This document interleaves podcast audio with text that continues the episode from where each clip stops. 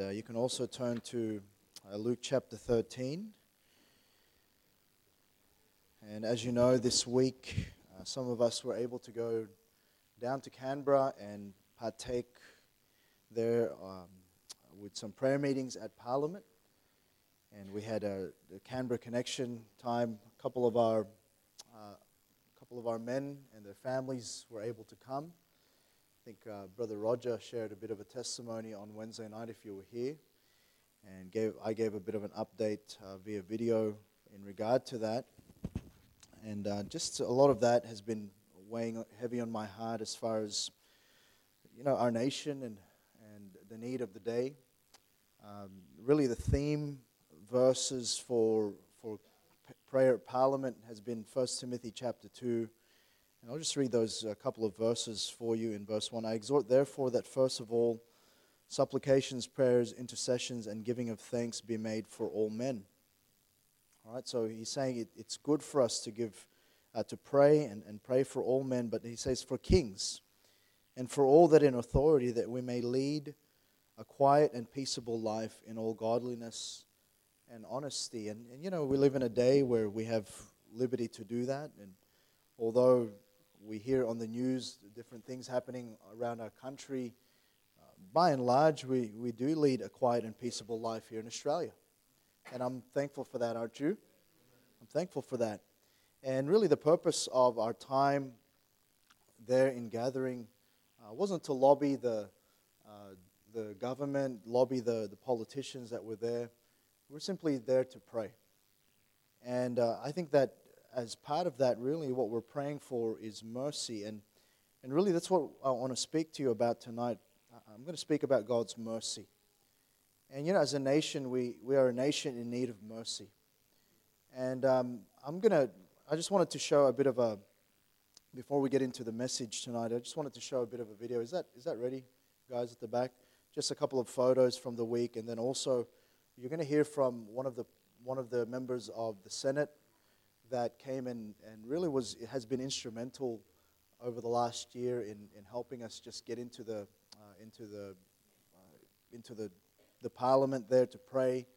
His name is Senator Abetz. He's a Tasmanian senator, but he's got a Christian background and really is a voice for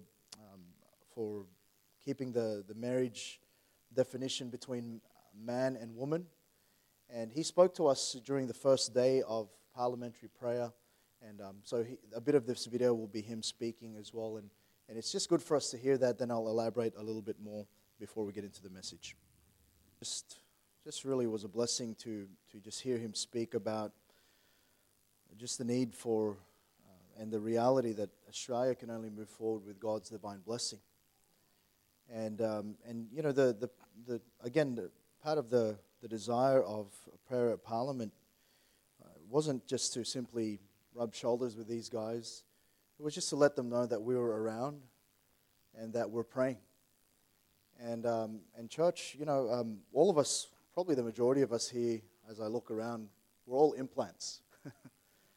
Not a great deal of us here were born here. There's some, the next generation perhaps. But, you know, as I was just sitting there, just praying with these men, recognizing that God placed me here and that there ought to be a great love in our hearts for this great nation of ours, Australia. And it was just, it was encouraging. You know, we were sitting there in the Senate committee room that Senator Abetz had sponsored us to be able to use. And a couple of other men came in. There was Andrew Broad, who's a member of Parliament in Victoria, and he came in and just spoke to us briefly. Wanted to say hello, but he was moved in a great way. For those of you who were there, you would recognize this. He was moved in a great way as he walked in, and he heard 20 to 30 voices praying.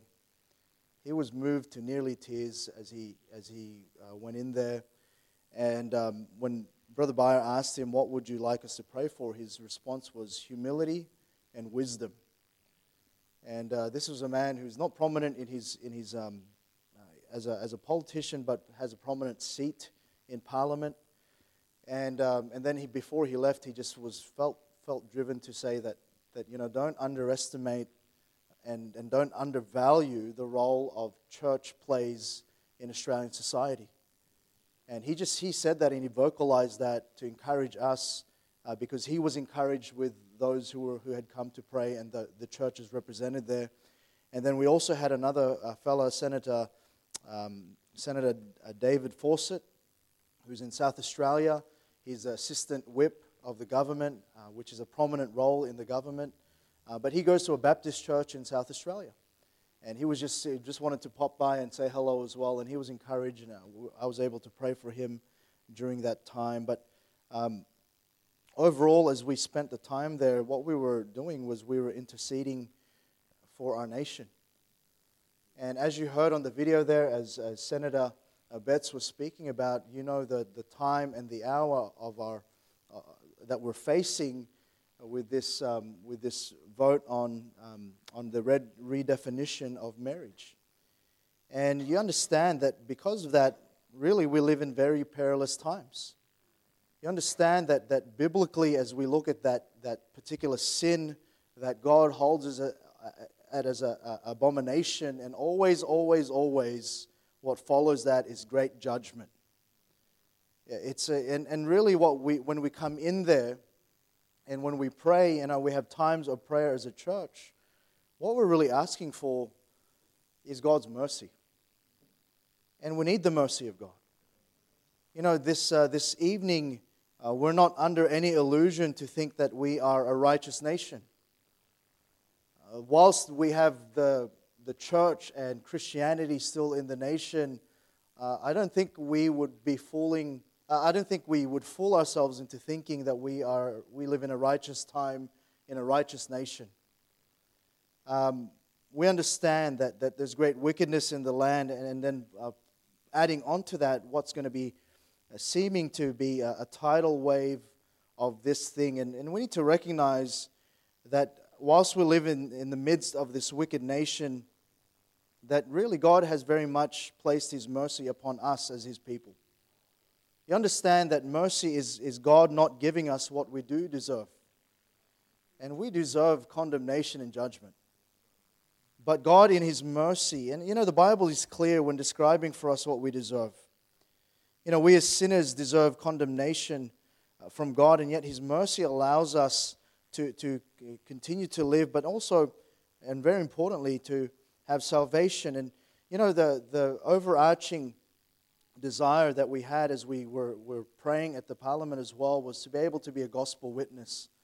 And what was a blessing was to be able to hand out a couple of done books, a couple of gospel books to different people there, some staff members that we had come across with, but then also some politicians that we had come across with.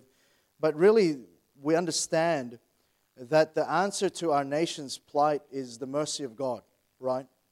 It's the gospel. It's not better economic policies, church. It's not better government. That's never going to happen. It's us considering the fact that it's time that the gospel must continue on and must continue to be our heartbeat. And in Titus 3:5, it reminds us, not by works of righteousness which we have done, but according to His mercy, He saved us. Hey, church, tonight, you're not saved because you're a good person. We're saved because God is a merciful God. And we're saved and we have the gospel because He's been merciful unto us. According to His mercy, He saved us. And we understand that when God looks at sinful man, God says in Psalm 7 verse 11 that God is angry with the wicked every day. There's that nice saying that we sometimes say, God hates the sin but loves the sinner. But God is angry with the wicked every day. And we, in our wickedness, God is not pleased with that. And we're heading towards a time that's going to be perilous times if we don't ask for mercy. Even as Christians, we got to note that God's mercy is the reason we can continue day to day. In Lamentations 3:21-23, this I recall to my mind, therefore have I hope. It is of the Lord's mercies that we are not consumed. Because His compassions fail not, they are new every morning. Great is thy faithfulness. And tomorrow morning, if we awake, it's not because we deserve it. It's because God is merciful to us. God is showing His mercy again. And all of us can certainly say we are better than we deserve. God's mercy has saved us from the condemnation to come. And yet, I believe that at times we're a bit trifling with God's mercy. And we understand the Bible does say that God's mercy endures forever. That really speaks of His unchanging character. But you need to understand tonight, we need to understand, but He can also choose to withhold His mercy. And certainly as we sort of look at where our nation is, where we are in God's timeline, there could be a withholding of His mercy. And I always think about this passage of Scripture when I think about that. In Luke chapter 13, if you turn there really quickly, and you notice verse 6 with me, we'll just read verses 6 right through to verse 9. It says, He spake also this parable. A certain man had a fig tree planted in his vineyard, and he came and sought fruit thereon and found none. And don't you think that's a pretty obvious assumption of a tree that it'll bear fruit? Then said he unto the dresser of his vineyard, Behold, these 3 years I come seeking fruit on this fig tree and find none. Cut it down. Why cumbereth it the ground? Why is it taking up space? And notice this, and he answering. So this is now the vine dresser, the one who is a servant. He said, answering said unto him, Lord, let it alone this year also, till I shall dig about it and dung it. And if it bear fruit, well. And if not, then after that thou shalt cut it down. And I just want to speak about a nation in need of mercy. And really, I think this parable that the Lord Jesus speaks about an attitude that we have to have about our nation. We need to desire mercy for our nation. And this vine dresser, this one who was a servant, when given the opportunity to really just have this fig tree cut down, he said, no, give it another year. Give it some more mercy, and let's see what will happen. And we don't want to take the position tonight that whilst we look at the situation that our nation is in, the world is in, we don't want to have the attitude tonight that we're just going to throw in the towel and just bring on the judgment of God. We need to have an attitude just like the dresser of the vineyard, that we're going to ask for more time, that we're going to just ask God to just give us more opportunity. And there's this parable here of the dresser of a vineyard, and we're going to learn some lessons about God's mercy as we observe this parable. And let's just pray. We'll ask the Lord to bless and help us tonight. Father, I pray that you'd help us. Indeed, Lord, as we consider, and Lord, I hope that we're just awake to it tonight.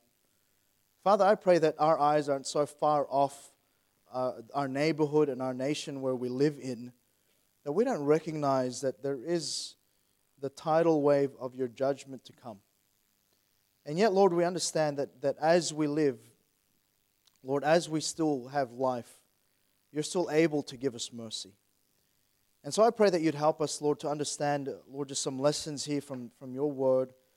Then help us, Lord, as a result of that, just have a greater motive to ask and entreat for our nation, Lord, the thing that we need most, and that's your mercy.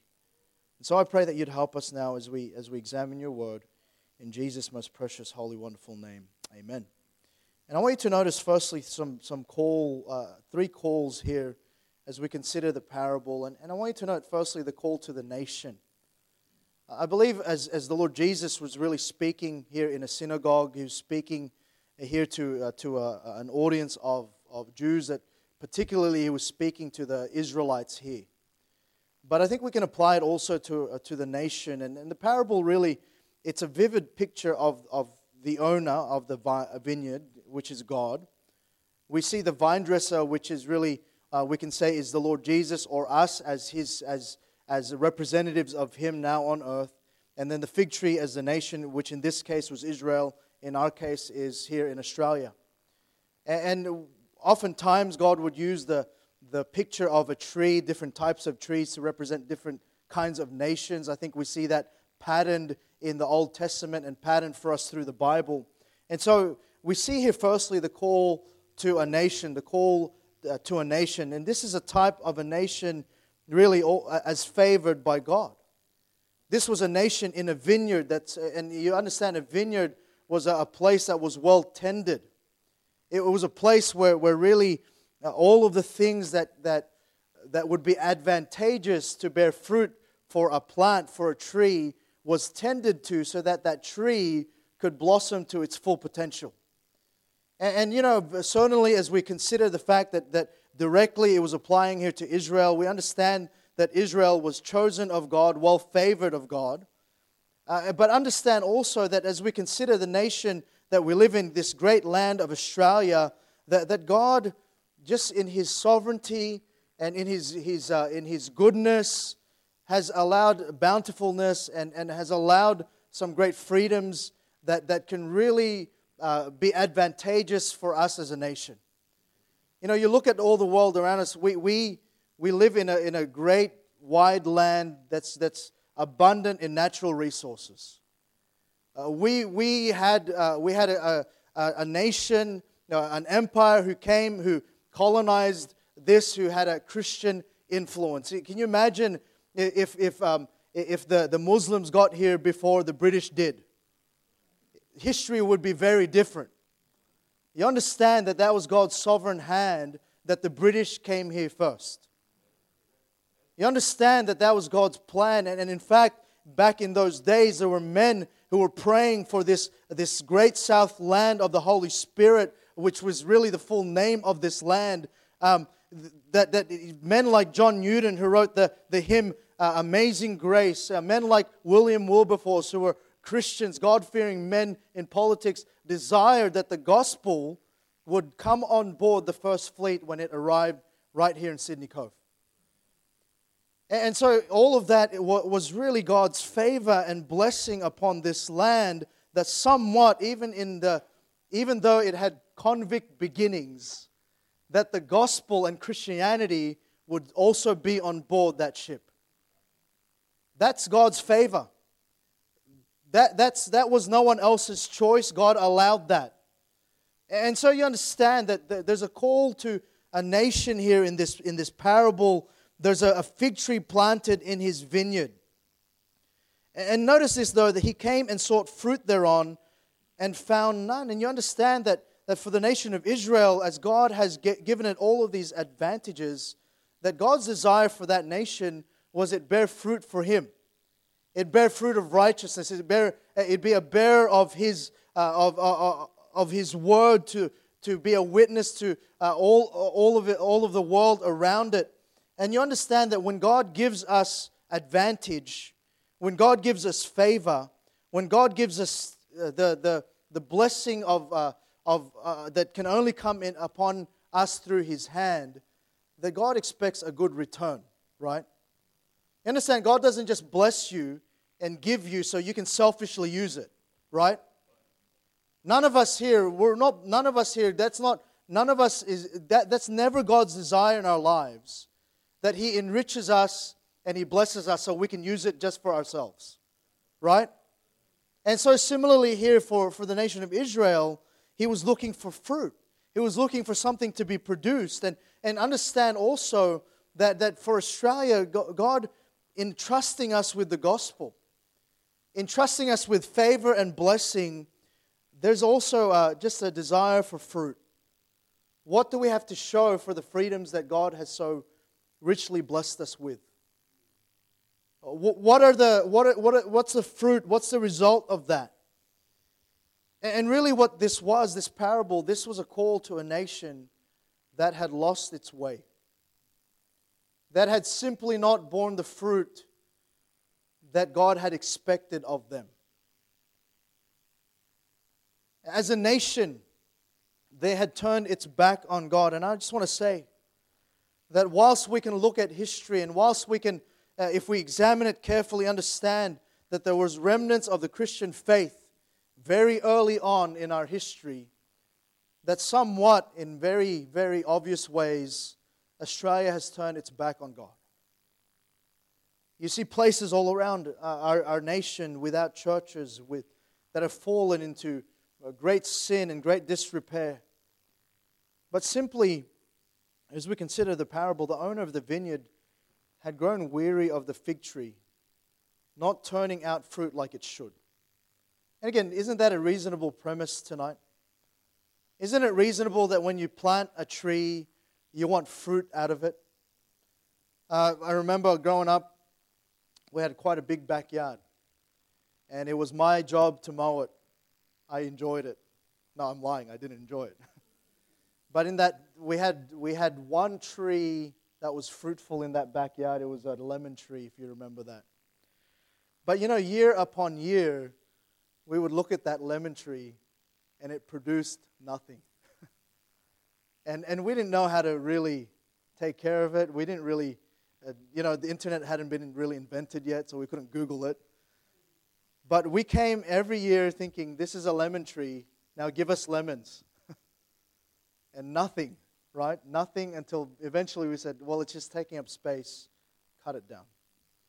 Now that's a pretty reasonable premise, right? You plant a tree, you're meant to get fruit. And so the owner is looking at this tree. It had taken up space in his vineyard, which he had prepared. He had placed it in an advantageous, in a favored situation. And yet there was no fruit. It was lacking. And so it's really a call to the nation that had turned its back on God to get its act together. And when God allows trials and trouble to come to a nation, it's really to shake it and to shock it into a realization that they need God. And the call to the nation was that they would see fruitfulness unto the Lord. And so we see firstly the call to a nation. Then secondly, we see somewhat here the call to a sinner. And the parable is also a picture really of God's call to the sinner, that he won't always withhold his judgment. See, the reason at times in this day, sin is prevalent and people are sort of just willing to just live in sin is somewhat they've fooled themselves into thinking that God's judgment is no longer possible. That somewhat they're not going to be judged for the sinfulness and the wicked lifestyle that they live. But you understand that when the owner of the vineyard comes seeking for fruit and he sees none, notice his response here in verse 7. He says, "Cut it down. My mercy has reached an ending point." Cut it down.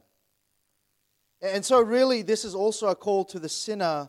There will come a time when he will cut down the unfruitful fig tree. Your stay of execution won't always be a stay of execution. There will be a time of judgment.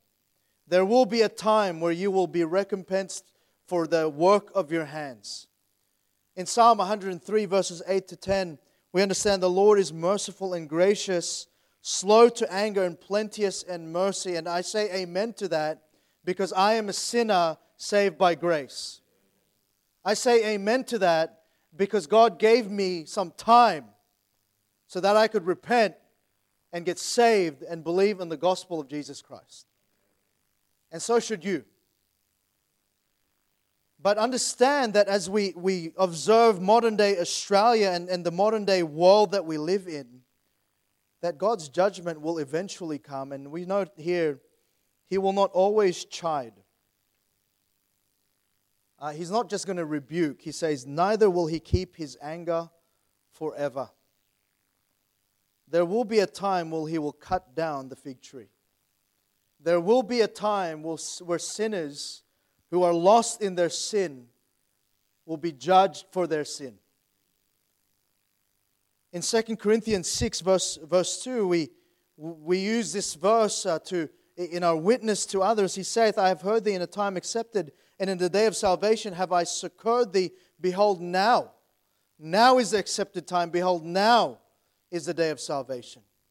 And you know why we say that? We say that because there's no guarantee of tomorrow. You see, death is always one breath and one heartbeat away for anyone. And you understand that the Bible tells us that there is an appointed time. And it's an appointment that you won't miss. When it's your time to go. The Bible tells us that we ought not to boast ourselves of tomorrow, for we know not what a day may bring forth. And so really this, as we consider this parable, is also a call to the sinner to repent. Because whilst he's been withholding his anger, whilst he's been withholding his judgment, there will be a time where he says, enough is enough, cut it down. Time's up. My judgment is about to be served. But then also, thirdly, we're going to see that there's also a call to the Christian. And the call to the Christian is this: God is able to be entreated. Whilst we observe that God is a God that is just in His judgment, we also understand that God is a merciful God and God can be entreated.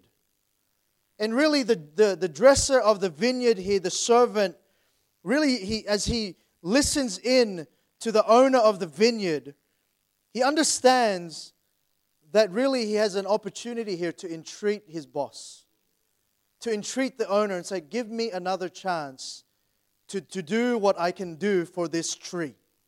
Right? You understand that as the vine dresser, he wasn't simply hanging about there. He wasn't just a character on the side.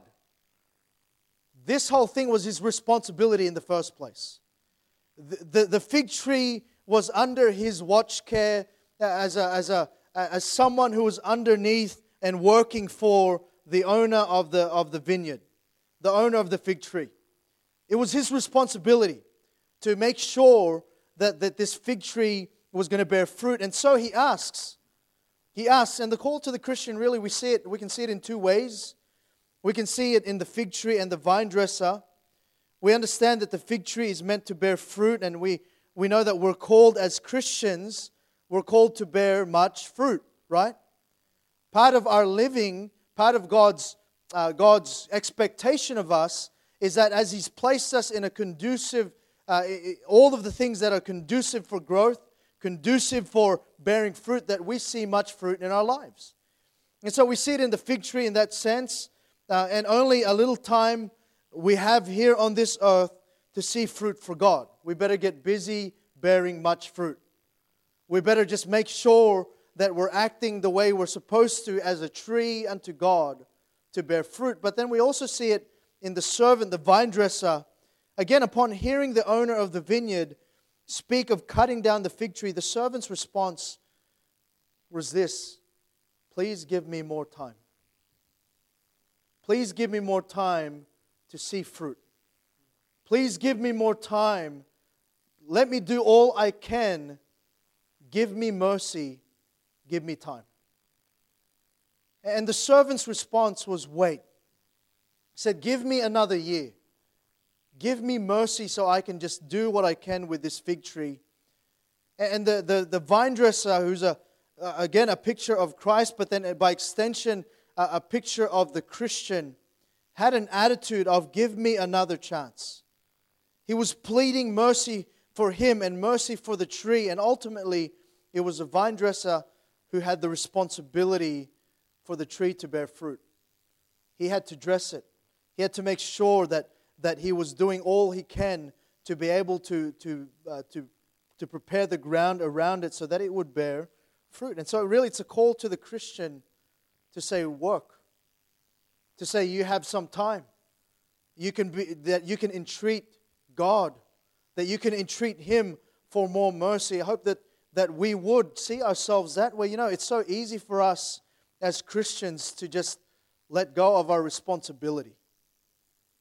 You know, it's easy for us to ignore and just go with the tide of today. You know, you teenagers here, you can be very, very guilty of just going with the flow when you're seeing judgment coming. When you're meant to be concerned that the place that you live in, the place that God has placed you in, is going to be under very real threat of judgment. And some of you are guilty of ignoring the call to the Christian to do something about it, to get going, to get working, to get laboring, to get praying, to get entreating your Heavenly Father for some more time to do something about the situation we find ourselves in. And so we see those three calls, the call to a nation, the call to a sinner, and then the call to the Christian. And I want to give you some key takeaways as we think about those things, and then we'll be done. Firstly, I want to note that as a nation, we have turned our back on God and we need mercy. And listen, often God gave Israel time to repent. You understand in the Old Testament, the judgment didn't always just come. He sent prophets. Sometimes he sent some trouble. Sometimes he sent some other people to come and warn the nation of judgment. And the reason God had to send judgment really was because of the sinful state that he found his nation. In Proverbs 14:34, we know this verse, righteousness exalteth a nation, but sin is a reproach to any people. And I'm saying this because it's not just applicable to Israel, but to other nations. Understand this evening that we live here in Australia, and this applies to us. Righteousness exalteth a nation, but sin is a reproach to any people. And we're in a time of reproach because of the condition we find our nation. I think about Jonah, who was told here in Jonah 1:2, arise, go to Nineveh, that great city, and cry against it. He was sent to preach to the city. Why? For their wickedness is come up before me. Jonah was sent there to warn, to warn them of impending judgment upon this city state. We know in Genesis 15:16, but in the fourth generation they shall come hither again, for the iniquity of the Amorites is not yet full. And sometimes God's waiting until the right time for it to be cut down. God's a patient God, aren't you glad? He's just very patient. He's slow to anger. He's full of mercy. And he's waiting, even the Amorites who were great enemies of his people, he was waiting until their wickedness was full. And don't take it for granted that we have a long time to go. The owner of the vineyard, and by the way, God, He's above all. And really, He's the sovereign over the whole world. He can walk around, and at any moment, He can cease a nation from existing. He can bring judgment at any point. But in His timing and in His mercy, and as He looks at that, perhaps He's giving us more time. But as a nation, really, we've turned our back on God and we need mercy. When God sent judgment via other nations to Israel or to other nations, it was in response to their wickedness. And the reality is, Australia is a country that's very much forgotten God. And I'm not trying to paint a too negative of a picture. I believe God can still save people today. I believe that as we observe different ministries around our great nation, I hear of people getting saved here. I hear of churches getting strengthened over there, and that encourages me. We were among some brethren this week, and be it Queenslanders, we'll forgive that, but be it Queenslanders, we were listening to them, and they had great ambition for their area to preach the gospel. And that was a great blessing to me. They had some ambition, some drive, some understanding that the time was urgent, but their understanding was this: our nation has forgotten God, and we better remind her of our great God. We need mercy. And so, we understand that Australia is in need of mercy. But there's good news in that. Good news is this: often God allowed His mercy to be placed upon wicked nations. And an example again is Nineveh. Look at Jonah. We'll turn to the book of Jonah. We'll turn to a couple of scriptures this evening. I hope you're the type of person that loves Australia. I hope that you're just not here living the good life and mooching off this great country. I hope you're not here for that. I hope you're here to make a difference. I hope that you're here because you're in the will of God for your life, and you understand that because you're in the will of God, that you'll do something about being here. All right, Jonah chapter 3, and I like the chapter here in verse chapter 3, verse 1. The word of the Lord came unto Jonah the second time, saying, you understand, God, Jonah ran away from God. God sent a whale to swallow up Jonah, spit him up at the beach in Nineveh.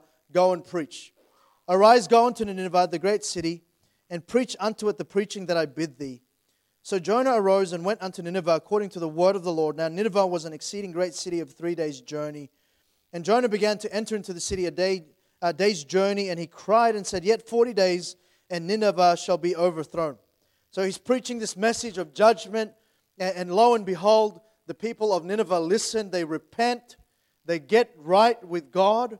And here's what happens in verse 10. And God saw their works, that they turned from their evil way, and God repented of the evil that he had said that he would do unto them, and he did it not. That's an amazing verse to me. As Jonah was preaching, as Jonah was crying out to the city, as he was preaching judgment, the people listened, and because they repented, God repented too. And God changed his mind about what he was about to do to that nation, to that city, and he repented of the evil that he was going to do to that nation. The judgment to come. He stopped it. And it's interesting to me that as a result of that, Jonah chapter 4 now and verse 1, but it displeased Jonah exceedingly, and he was very angry. You think that as a preacher, having a whole city converted, that would please you. But it displeased Jonah, and he prayed unto the Lord. And notice his prayer. I pray thee, O Lord, what was not this my saying when I was yet in my country? Therefore I fled before unto Tarshish, for I knew, this is true of God, thou art a gracious God, and merciful, slow to anger, and of great kindness, and repentest thee of the evil. And what Jonah was mad about was this: God, you're too merciful. And yet, that's exactly the reason why we ought to entreat God for our nation. Because we do have a merciful God. Because we do have one who will see the fruits of repentance, who will see the fruits of those who would implore Him. And He can give mercy unto those who ask. And so we stand in the place of mercy as a nation. We have this time to be under God's mercy, but there will be a time when His mercy will be replaced by judgment. And then the second takeaway is this: the message we ought to preach to sinners is, God is offering you mercy now. Receive it before it's too late. And the preaching judgment is not popular today. Preaching the fact that there's judgment to come, and you understand that the gospel is good news, isn't it? But we have to put it in context and help people understand that in their sin, they're in danger. They're under judgment. And the message that we need to have is this: God is offering you mercy now. Receive it before it's too late. There's judgment to come. And what I'm saying is we do have a message to share today that's very important. Part of the emphasis during the week that we spent together in Canberra was a recognition that politics or anything else won't change a nation. Only the gospel can change a nation. Only the gospel can change a person. Only the gospel will make a difference in someone's life. And whilst we can rally behind the need to communicate a resounding no to the question asked of us about the redefinition of marriage, the thing that's going to change people is not the result of that vote. The thing that's going to change people is if the gospel will be preached. And we can't be, church, listen, we can't be silent right now. We can't just walk around and feel good about being at school, feel good about being at your workplace, and feel good that we have an abundant country without recognizing that we need to preach the gospel, that we can't just be silent. And I think about Esther. Turn to Esther, chapter 4. And you understand the situation there in the book of Esther.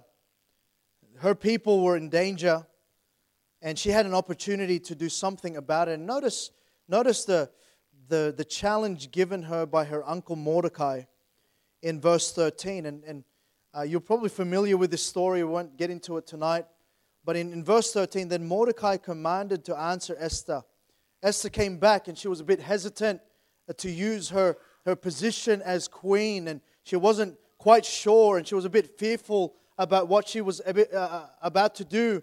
Then Mordecai commanded to answer Esther, "Think not with thyself that thou shalt escape in the king's house more than all the Jews."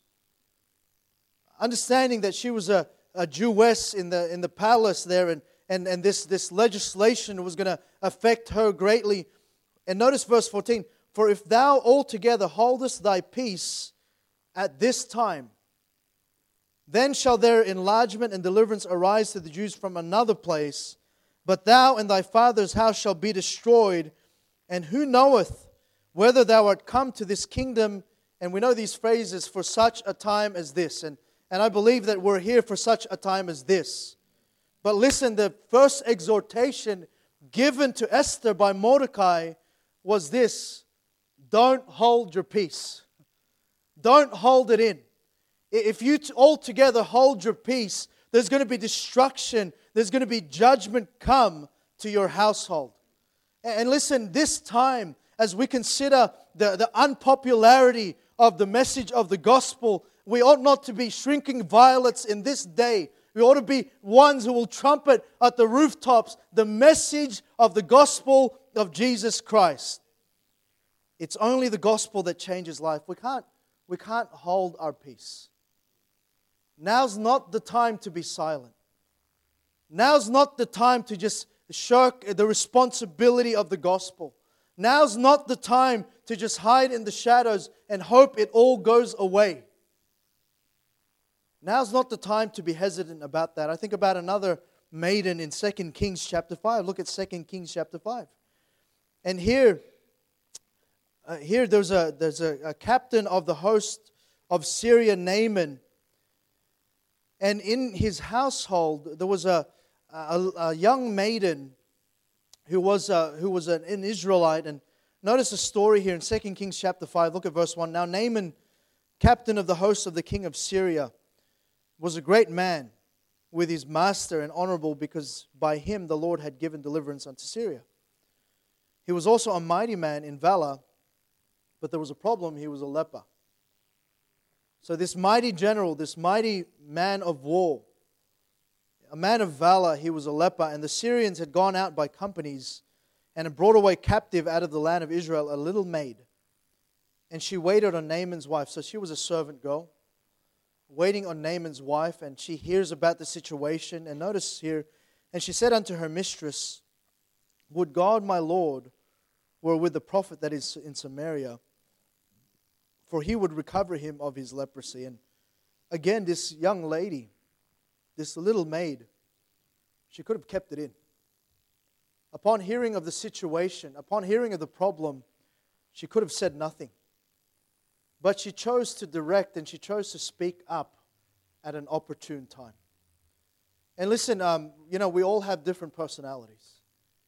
Maybe some of you here, you're very verbose, and you wouldn't have any qualms to speak to anyone about the gospel. Some of us here, you're shy, and you're quite introverted.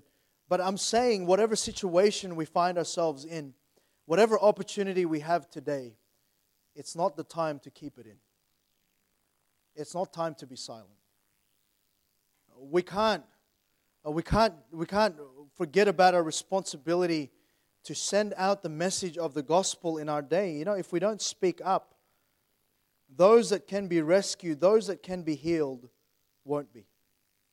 If we hold our tongue today and not warn sinners of the consequences for them, the result would be a dire, just a destruction and judgment. Romans 1:16, for I am not ashamed of the gospel of Christ. And that ought to be a verse that rings in our hearts as we walk about. You know, even as we look at the debate of today, and even as we look at the situation that we now face, what's important is this. We have the gospel and we can share it. We ought to take the time. We ought to just fill our pockets with tracts. We ought to just have the mentality that if we have the opportunity to sit with someone, to speak with someone, if we take the time through the week to specifically go out, that we need to be bold about the gospel. That's what we need today. And we can't ask for mercy if we're not willing to give mercy. We can't be hypocritical and ask for the mercy of God when we have the mercy of God in a message called the gospel of Jesus Christ. But then thirdly and lastly, we have the responsibility for our nation. And God's mercy upon us is the key. You see, the vine dresser didn't point to the tree and blame it. He had the attitude that he was responsible. When he listened to the owner of the vineyard, he didn't look at the tree and said, "Stupid tree." No, he listened and he did something about it. You know why? Because he knew he was responsible. You know, it's easy for us, church, it's easy for us to point at the left-wing propaganda of today. It would be very easy for us to point at the militaristic way that they're undertaking their campaign. It would be very easy for us to point at them and say, what bullies they are. But the reality is this, we're still responsible for our time. We're still responsible for our nation. You know, when God looked at His people, He was looking at His people to respond. And I think about this verse in 2 Chronicles 7:14, and I think we all know this verse, if my people. It wasn't if those people, it said if my people. And if you're here tonight, and you're saved, you're a person, we're part of the people of God, right?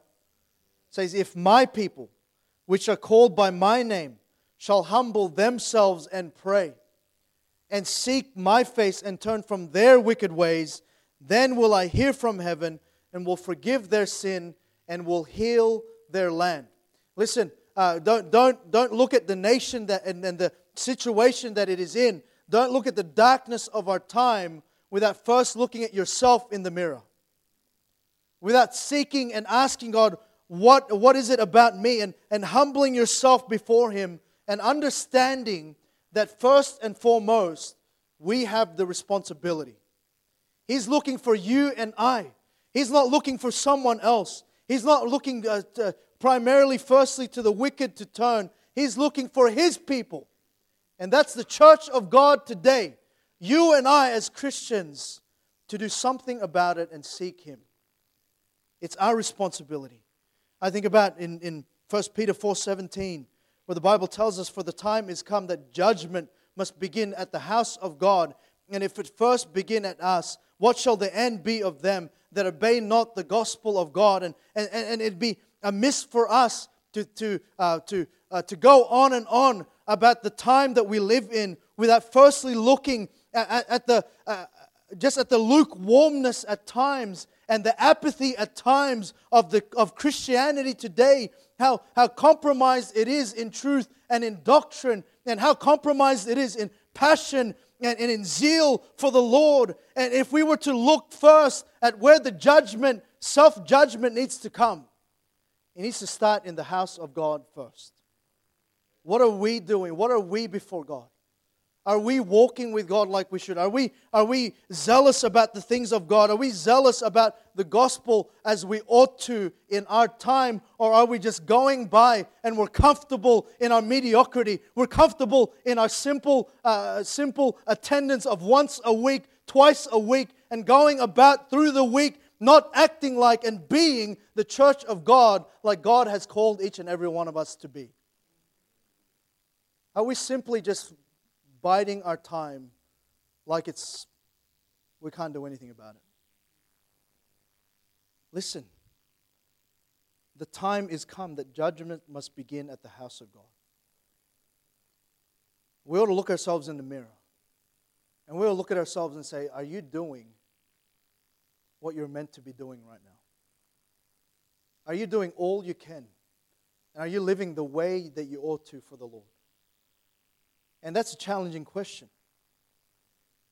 You know, in Colossians 4:5, the Bible tells us to walk in wisdom toward them that are without, redeeming the time. And we have some time, but we need to redeem it. And notice then, here that the responsibility lies with us first. And we note the vine dresser, he asked for more time.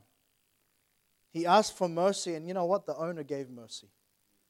I think about in Genesis chapter 18, and we won't turn there for the sake of time, but Abraham had the attitude to ask God for mercy. Remember, God was going to judge that city, and Abraham, recognizing that Lot was there, he recognized that he ought to ask God. He asked God, if there's 50 righteous, and remember, he bargained God down to, if there's 10 righteous, would you judge this city? And we can entreat God. We can entreat Him. We read it this morning in Genesis chapter 19. You know, Sodom and Gomorrah eventually got destroyed, but it wasn't until Lot was taken out of there. You understand that God only has mercy upon a nation like ours if He has people there. And listen, we better be the best kind of Christians that we can be, not just for our sake, but for the sake of our country. We ought to come to work tomorrow, and we ought to go to school tomorrow with a clean walk with God, a pure spirit before God, a pure motive before God. We ought to come, as we were challenged last week, we ought to come and approach each day facing the laver, being cleansed and going about with purity, with holiness as we go about our day-to-day living. We think about another situation where Moses, so often he interceded for Israel. When God was going to judge them, God had had enough. Moses so often went to God and interceded for them. We know David in 2 Samuel chapter 24, when he numbered the people, he was tempted to number the people, and God was displeased with him. He was going to judge the nation, and yet a prophet comes to David and tells him, "You better go and sacrifice and offer some sacrifices at the field of Araunah." And David goes over there, and he didn't simply just want to have a free ride to the mercy of God. He was willing to pay the cost himself. Remember, Araunah had the right spirit and the right heart. He told King David, David, if it means that our nation will be rescued, go ahead, take the field. You can have anything you need. Here's some bullocks to sacrifice. And David told him that he basically said, I'm not going to do this without incurring a cost myself. And you know, simply I'm saying, and I'm challenging you today, you know, God will give us mercy in our time if we're willing to pay the cost. See, the problem is we don't want to be inconvenienced. The problem is we're comfortable living a mediocre and cold and lukewarm Christian life. The problem is that we're not willing to go beyond that. We're not willing to be ridiculed. We're not willing to be too different. We're not willing to stand out in the crowd. We're not willing to just be like the silent majority. And too often judgment comes because we're not willing to do the work. We're not willing to be different. I think about even a wicked king like Manasseh, who humbled himself. When judgment was coming upon him, humbled himself, and he was entreated of the Lord. Listen, as God's people, God's given us His mercy, and He wants to be merciful to us. The problem is this: we don't ask. We don't entreat. And what I'm asking, what I'm saying to this evening is, if we don't ask for mercy, who will? If we're not on our knees praying, if we're not out there working, if we're not living to preach the gospel, if we're not living for God, if we're not asking for mercy, who will? You know, I don't know about you, but until the Lord tarries, I want to make a good account of my time here on earth. I want to see that even though it just seems to be like dominoes falling, each nation going the wrong way, that in our time, in this pocket of the world, I'm going to have a good account despite the circumstances. And I hope that you would just entreat God for mercy. And I think about the verses in 1 Peter chapter 2. You are a chosen generation, a royal priesthood, an holy nation, a peculiar people, that you should show forth the praises of him who hath called you out of darkness into his marvelous light, which in time past were not a people, but are now the people of God, which had obtained mercy, but now have obtained mercy. And listen, we've obtained mercy. We've obtained it. If you're saved here tonight, God's been merciful to you and I. Now, won't we ask for mercy? When our nation is at a turning point, when we the freedoms that we so enjoy are going to be so disrupted to the point where more than likely we won't have any freedom to worship the one true God. Won't we entreat him for mercy? In Hosea 2:23, and I will sow her unto me in the earth, and I will have mercy upon her that had not obtained mercy. And I will say to them which were not my people, thou art my people. And they shall say, thou art my God. In Hosea 10:12, sow to yourselves in righteousness, reap in mercy. Break up your fallow ground, for it is time to seek the Lord, till he come and rain righteousness upon you. It's time to seek God. It's not time to just be willy-nilly about our faith. It's not time to just be the average Joe when it comes to our Christianity. The nation is in its state now because Christianity didn't take the mercy of God seriously enough. We're in a place now where we need to be people that will entreat God for mercy. We're a nation in need of mercy. And I'm asking tonight, what will you do? Will you be like this servant, the vine dresser, who will entreat his master, entreat the owner and say, give us some more time. Let me do all I can. Let me get busy working for you. Let me just entreat you a bit more. And if there be fruit, great. And if it not, thine will be done. What will we do? We live in a nation in need of mercy. And I'm asking, will we seek God?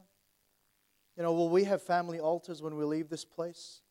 Will we take it seriously? Will we gather our family and help them understand that we're at perilous times? That the next generation, if the Lord tarries, are going to face some very, very serious consequences if we don't act now, if we don't entreat him for more time. Would you understand that it's now time that we speak up? That tomorrow when you go to the workplace, you might debate with a colleague about same-sex marriage. You may debate over different political things and different issues around the world and around our nation. But will you speak up when it counts, with the message that counts the most? The message of the gospel. You know, we're so comfortable talking about everything under the sun. We're so comfortable putting banners on our profile photos. We're so comfortable sort of being relevant, so to speak. But we're not going beyond that and speaking up for the truth of the gospel of Jesus Christ, of just being a bold witness. And tonight, I'm just asking: will we ask for mercy? You know, do we have an understanding that that it's up to us, it's our responsibility. If my people who are called by my name shall humble themselves and pray and seek my face and turn from their wicked ways, then will I hear from heaven and will forgive their sin and will heal their land. You know, I love that God arranged it that we would be implanted here. I thank God that God led my mum and dad to leave a country that they loved to bring our family to a country that we now call home, that we love. But that's not, if we don't steward that, if we're not going to be a steward of our time, then judgment will come. Then there will be a time where what we see and what we, the quiet and peaceable life that we live will no longer be. And you'll wish you listened. You'll wish you listened tonight. You'll wish you prayed more. You'll wish you entreated God a bit more for a bit more time. And so what I'm saying is we do have time. We have time tonight. Lord willing, we'll have time tomorrow. Lord willing, we'll still have a bit more time by His mercy to just continue to entreat Him. And I pray that you would take heed to that. And I pray that you'd be passionate in this time to just ask for mercy. Let's pray. Father God, we just come before you. And Lord, I pray that the things tonight mentioned would somewhat resonate in our hearts. And Father, I'm just your messenger. Lord, I've got nothing to do with what you want to do in the hearts of your people. I just want to be a mouthpiece. But I pray that you'd help us, Lord, to just look intently at the need of the hour. Lord, whilst we may worry about how we're going to supply for our families, and maybe we might worry about the different situations that we face, help us to recognize that we can, and we do have a God who we can entreat, who we can ask for more mercy from. We have a God who's still on the throne, who's still sovereign over the different circumstances of our lives and over this great nation of ours. And I pray, dear God, that you just would help us tonight to start, Lord, in our own hearts, Lord, a desire to be more used of you. And Father, we need more lights in our day today. We need more people who will be salt. We don't need more people who's lost their savor. We need to be people that, Lord, would just entreat for our nation. And Father, I do pray for Australia. Lord, I pray for this great land. Lord, we are facing some things that would be pivotal to our freedoms. I do pray for mercy tonight. I do pray, dear God, that, Lord, you would just withhold your judgment just a bit more, dear Lord.